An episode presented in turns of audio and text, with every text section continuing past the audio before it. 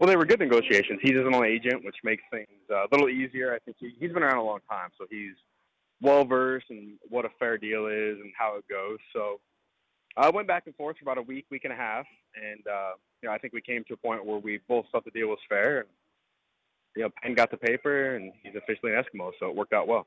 I talked to him earlier, and he joked uh, that that he knows about the Kevin Glenn uh, the Kevin Glenn injury bug that seems to happen when he signs with the team and the starting quarterback gets hurt. Yeah. He of course hopes that doesn't happen and says it's all a fallacy. But he's such a great insurance policy, isn't he?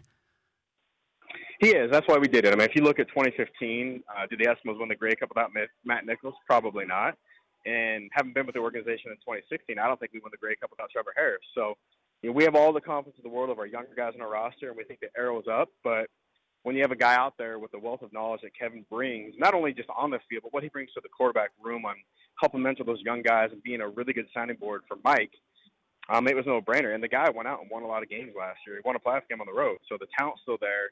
Uh, did a lot of research with other people that have been with him in the league, and he's never an issue. He's great for the locker room. He knows his role. He knows that, that Mike Reilly is the starting quarterback, and I just want to be emphatic about that. That there's no quarterback competition here. Reilly's the quarterback. So I mean, I, I'd be shocked if people even had to to ask that. But I'll just stop that rumor or discussion mm-hmm. before it starts. Yeah, and that's the thing. I guess a, a, guy of, of his experience knows the deal and he knows what's going on. And he knows what he's stepping into. Uh, and what I like about the fact uh, about him is that he's not on at 38 years of age, going into his 18th year. He's not on the decline. I mean, he still won more games than he lost last year. He started a lot of games, threw for over 4,000 yards. He's still a very good quarterback. Yeah, I mean that that played in part of it. Is you hope. I mean, Reilly's tough as nails, and we hope he doesn't miss a snap at all. Or if he does miss a game, we hope it's because we're we're kicking butt on the field and we pull them on our own accord. But we have a guy that we think we can we can put right in there, and we don't miss a beat. And that was part of it. Like I said, I referenced the Nichols in 15 and Trevor Harris in 16, and that, that was a big part of it. Is we think we have a, a good offensive unit, and we just wanted to get a little bit more experience after we moved on from James. And as far as the the injury thing, I didn't answer that earlier. I apologize, but you know, I called Mike Reilly before we did this. He and I had three or four conversations about, about it, and he was all for it. And he just said, "Hey, I'm not a superstitious man at all." And you know, truth be told, he helped recruit Kevin. That's how much of a team player that Mike is. Is he's like, whatever we can do to make our organization better, I'm all on board with. And so you have two extremely great leaders, two veteran guys. Uh, just made all the sense in the world for us. Tell me about your offseason so far. Uh, last week, uh, you signed Derel Walker to a contract. Uh, rumors are out there about Aaron Grymes having agreed to a deal. Uh, you've, you've solved the James Franklin issue with the, with the trade. Are things going the way you expected and the way you hoped through the first month and a bit of the offseason?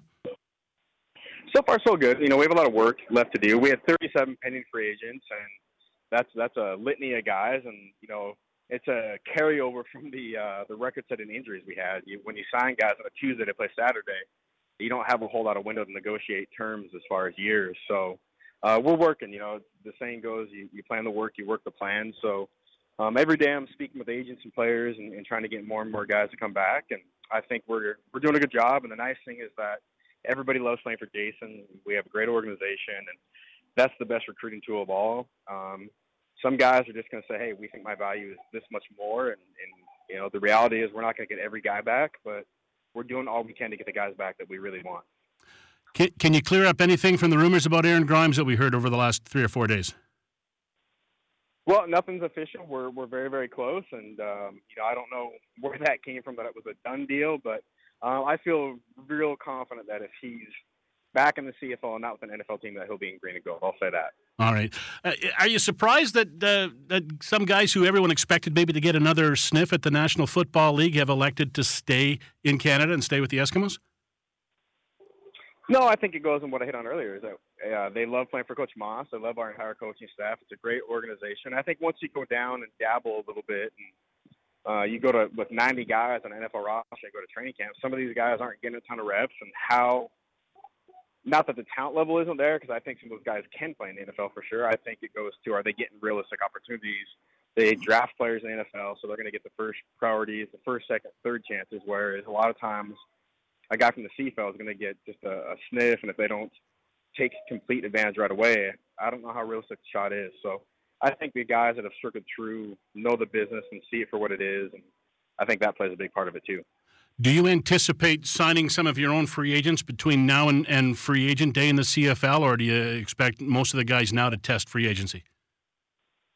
I think we'll get um, some more back. I, I, certainly hope so. We're close with some guys, um, very close. Uh, but I've learned in this industry, like I said, unless you get pen to paper and the contract's registered close, doesn't really count for anything. So I feel confident about it. Three or four more guys that are, are pretty key cogs, um, and it just comes down to them understanding that with all these moving pieces, there's only so much space on the cap. So if they want to go and you know, the truth is every guy says I want to be the highest paid at my position, and whether they're they deserve it or not, that's just not a reality, uh, unfortunately. So, and, and that was put in place on purpose with the cap to create parity, which it has. Uh, is the one position that's pretty important right now that linebacker spot because you've lost Kenny Ladler, obviously, and, and you've got a lot of free agents mm-hmm. in that position. Are you really focusing on the linebackers? Uh, focusing on everywhere. I mean, we, there's been discussions with some linebackers, and you know, the the thing is, we have guys like Jeremiah Cozy, who, you know, we like a lot. We have Terrence Bullitt, who was hurt, but there's great things with him. Uh, been in detailed conversations with J.C. Sherritt. We're hopeful he can come back. We'll see if we can make it work on both ends. Um, you know, Konar is going to be a free agent. We've very initial conversations with him, so we're doing what we can. But as far as the the nickel linebacker spot, you know, Chris Edwards stepped in. He did a great job. We've got some other guys that that filled in and did play well at that. Brandon Thompson when he comes back and do that. So, you know, we think there's depth there, and, and there's some guys that maybe the fans don't know just yet, but that we've scouted and that we're aware of that we think, if need be, can step up and fill those roles. This is your first going into your second season as a GM, but your first off season as a general manager.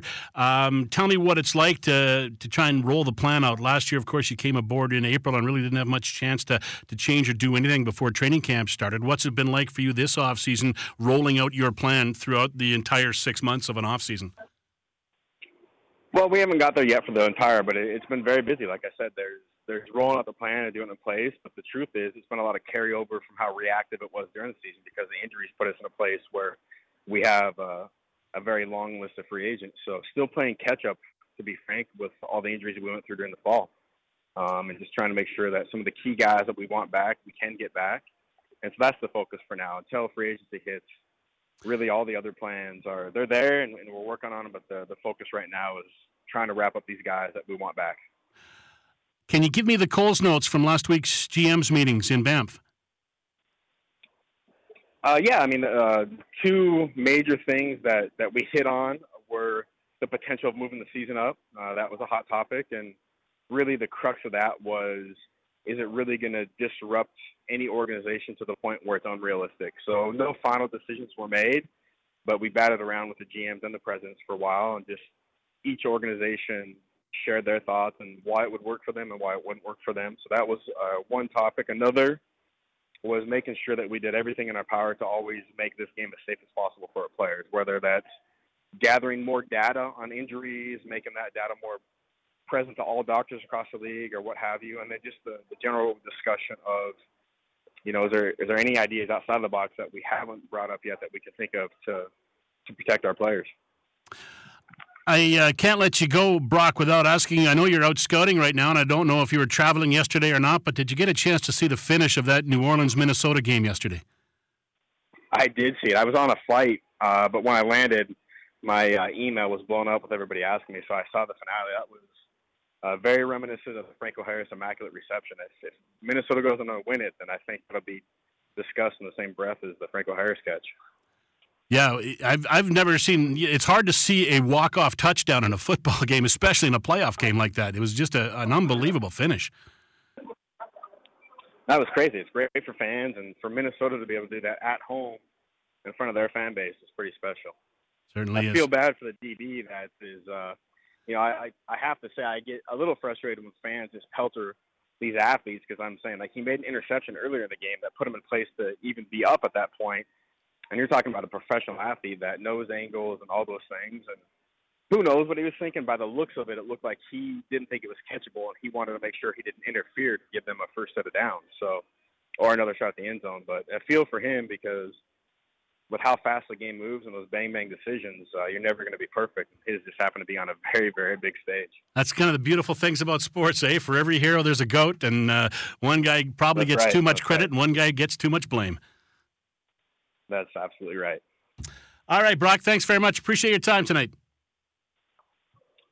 Anytime. Thank you. Excellent. having me.